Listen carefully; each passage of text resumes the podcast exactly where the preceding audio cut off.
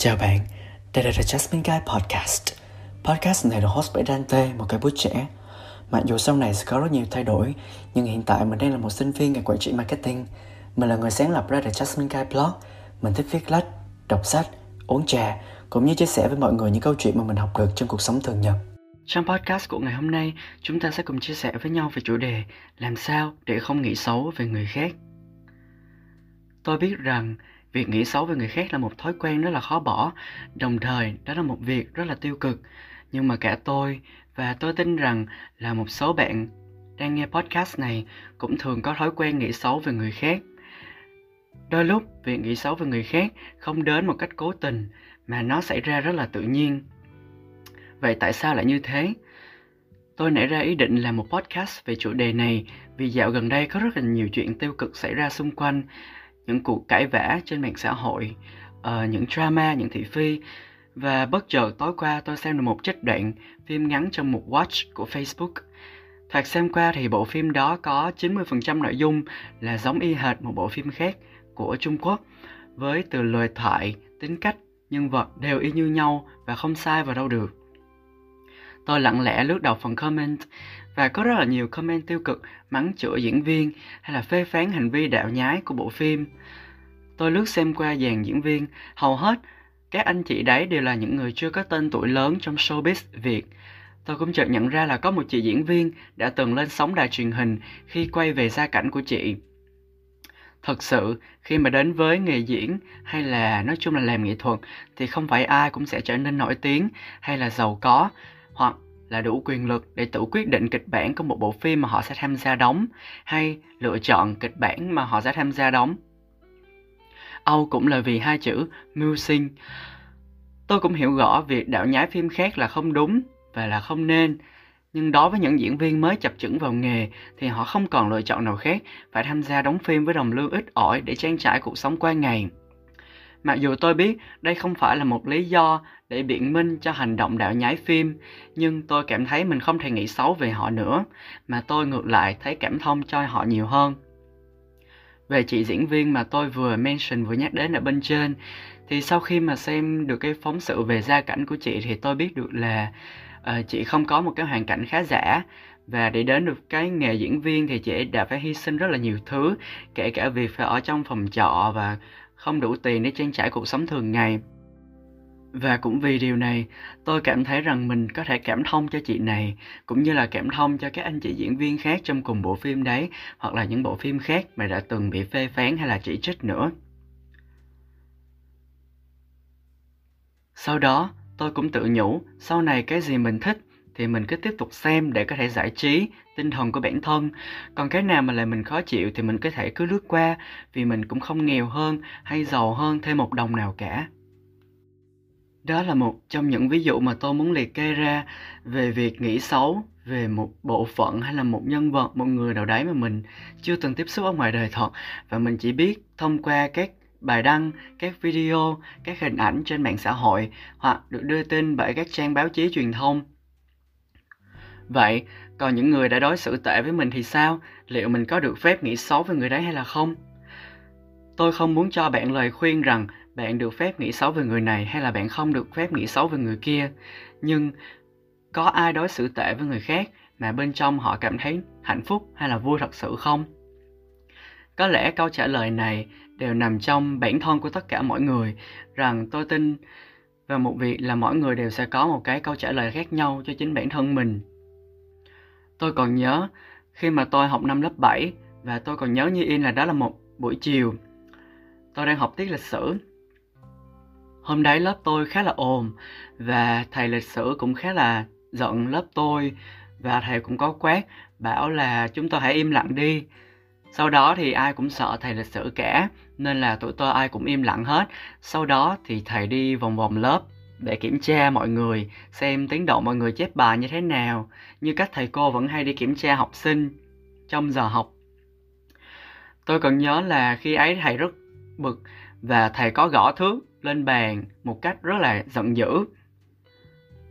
Sau đó thì tôi cúi người xuống để tôi cột dây giày và tôi có nhích người sang một bên để cho tại vì lúc đấy là có một cái, tôi đang ngồi trên cái ghế và tôi đang ngồi bị lệch ra bên ngoài một tí. Thế là tôi ngồi vào trong để sát vào bên trong hơn.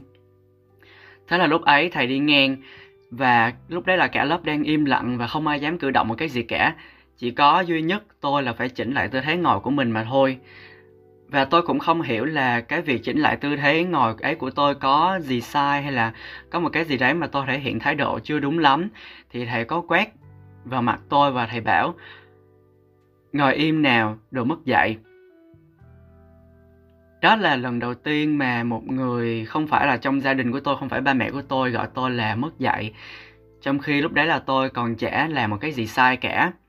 Và cho đến tận bây giờ tôi biết là vào cái thời điểm đấy tôi vẫn chỉ là một đứa học sinh lớp 7 mới 12 13 tuổi.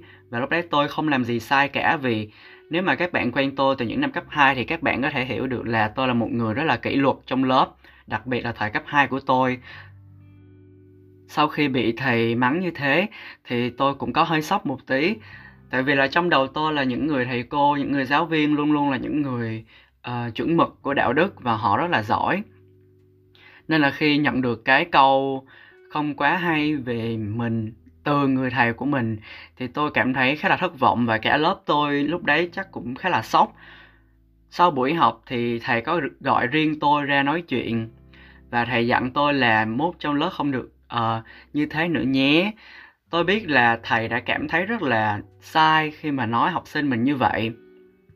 Nhưng lúc đấy tôi vẫn rất là giận tôi rất là giận thầy và tôi có về nói lại với gia đình của mình. Và sau đó tôi cũng nhận ra là đúng là lúc đó thầy rất là giận tôi, thầy rất là giận cả lớp tôi và thầy có một cái cảm xúc tiêu cực. Thì có một bạn nào đó làm lệch ra khỏi cái dòng cảm xúc đấy thì thầy cũng có quyền trở nên bực tức.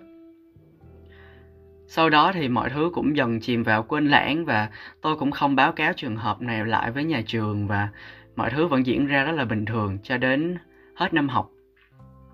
Đây là một ví dụ mà tôi muốn đưa ra cho mọi người, mặc dù là tôi chưa từng chia sẻ câu chuyện này một cách công khai với quá là nhiều người. Như là trong uh, những năm gần đây thì tôi chưa từng nhắc lại cái câu chuyện này và tôi cũng không muốn nhắc lại nữa vì nó quá tiêu cực.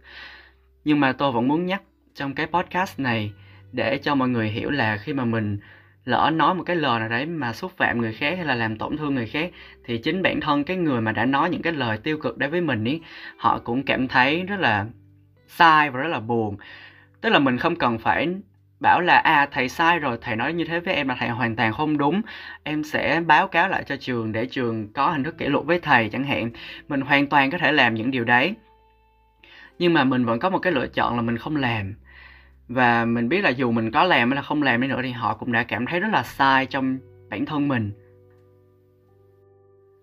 đồng thời tôi cũng nhớ lại khoảng thời gian mà tôi làm một cái dự án về học bổng. Thì tôi đã rất là gắt gỏng với những cái em ứng viên mà tham gia vào dự án. Chỉ cần có một tí sơ sót gì là mình loại ngay các em đấy. Lý do là vì tôi và cả team tôi họ đã làm quá nhiều họ đã cố gắng quá nhiều thứ. Và có những cái cố gắng và những cái thử thách mà chúng tôi vượt qua ấy uh, không thể nào mà nói công khai cho quá nhiều người được. Và không phải ai cũng hiểu được những cái khó khăn đấy và khi mà team tôi làm cái dự án này cùng nhau thì có rất là nhiều cản trở và có rất là nhiều những bên chèn ép cái dự án này. Vì vậy, chúng tôi đã phải vượt qua rất là nhiều áp lực và cũng một phần là do chúng tôi đã làm quá nhiều nên là chúng tôi cũng trở nên áp lực với bản thân mình nhiều hơn và trở nên khó tính với tất cả những bạn ứng viên mà đăng ký tham gia vào dự án. Cho đến bây giờ thì mỗi ngày tôi đều cảm thấy khá là hối hận vì những lời mình đã nói với các em ấy. Vì mình đã không thể kiểm soát tốt cái thái độ của mình khi mà có sự cố ngoài ý muốn xảy ra với các em. Nhưng mà đôi lúc mình cũng tự nghĩ rằng là mình đã hy sinh quá nhiều cho một thứ nào đấy, nhưng mà tới khi mà mình trao cơ hội cho một người khác thì họ lại không coi trọng cái cơ hội đó quá nhiều thì lúc đấy mình khá là bực bội. Nhưng mà tôi cũng dần hiểu ra là họ không trải qua những thứ như mình nên là họ không có những cái suy nghĩ giống như mình. Nên là mình cũng không nên phán xét họ quá nhiều vì là họ phải đặt chân vào cái tình huống của mình thì họ mới hiểu được cái cảm xúc của mình. Vì vậy là khi mà một người họ đã làm sai hay là họ đã đối xử tệ với mình thì người đó đã cũng có một số cái phần hối hận trong bản thân và họ cũng đã tôi biết là mình rất là sai nên là tôi nghĩ cả tôi và cả các bạn luôn cũng phải học cách tha thứ cho những việc đó hoặc là những người đó. Ngoài các thứ về công việc, thì tôi có rất là nhiều những mối quan hệ xã hội, mối quan hệ bạn bè rất là thân với nhau. Và có những người bạn mà tôi rất là tin tưởng nhưng cuối cùng họ lại là những người làm tôi thất vọng nhiều nhất. Vì vậy tôi cũng cố gắng hết sức để nhìn vào những cái thất vọng đấy và để hiểu một phần là à tại sao mình lại thất vọng về những người này nhiều như thế nhỉ? Dần dần thì tôi cũng hiểu được là cái lỗi lầm này hoàn toàn không phải của họ, mà là do tôi đã kỳ vọng quá là nhiều. Kỳ vọng vào một thứ gì đó là tốt, có hy vọng vào một người nào đó là rất tốt. Nhưng nó sẽ không bao giờ làm thứ đó xảy ra mà không có bất kỳ nỗ lực nào, đặc biệt là trong các mối quan hệ về tình cảm bạn có hy vọng, bạn kỳ vọng một người nào đấy sẽ đối xử tốt với bạn như cách bạn đang đối xử cực kỳ tốt với họ. Không có nghĩa là họ sẽ đối xử chân thành với bạn lại 100% như bạn mong muốn. Tôi cũng hiểu rằng là tôi đã trải qua rất là nhiều những cái mối quan hệ mà nó không được tốt đẹp lắm. Mặc dù là tôi, khi mà tiếp xúc với ai thì tôi rất là chân thành và tôi luôn đối xử với họ một cách thật lòng nhất. Nhưng mà cuối cùng thì đến cuối ngày thì mọi chuyện nó lại không như mình mong muốn thì lúc đấy tôi lại cảm thấy rất là thất vọng. Và có một số người mà tôi rất là tin tưởng và có thể nói là tôi đã uh, chia sẻ khá là nhiều thứ về bản thân mình về những cảm xúc suy nghĩ của mình về tâm tư tình cảm với cái bạn đấy. Thì sau này bạn ấy lại là người mà ha ha đầu tiên khi mà cái drama về tôi bắt đầu xảy ra. Thì lúc đấy tôi mới cảm thấy bắt đầu hối hận và cảm thấy khá là giận cái bạn đấy nhưng mà sau này thì tôi lại cảm thấy giận bản thân mình nhiều hơn thay vì mình giận cái bạn đấy. Vì mình đã đặt niềm tin quá nhiều vào một người mà trong khi mình uh, chưa hiểu rõ quá về người đó hoặc là những cái mối quan hệ của những cái bạn đó quá phức tạp. Tôi hoàn toàn hiểu là không có ai có trách nhiệm là mình phải cảm thông với người khác khi mà họ đối xử với mình quá tệ. Nhưng mà cái việc cảm thông chưa bao giờ là một cái từ bắt buộc cả mà nó là một lựa chọn và càng ngày tôi càng hiểu ra một điều là đằng sau những con người mà có vẻ xấu tính và gai góc là những cái nỗi khổ và những cái, những story, những cái câu chuyện mà không phải ai cũng hiểu được, hoặc là không ai biết được, hoặc là họ chưa từng trải qua. Vì vậy, khi tha thứ cho người khác thì chúng ta mới có thể tha thứ cho bản thân mình. Một số khoảng thời gian trước và cả gần đây nữa, có một cô ca sĩ bị cộng đồng mạng chê cười vì hát không tốt. Có một cô vlogger bị cộng đồng mạng chỉ trích vì một sự hiểu lầm không đáng có.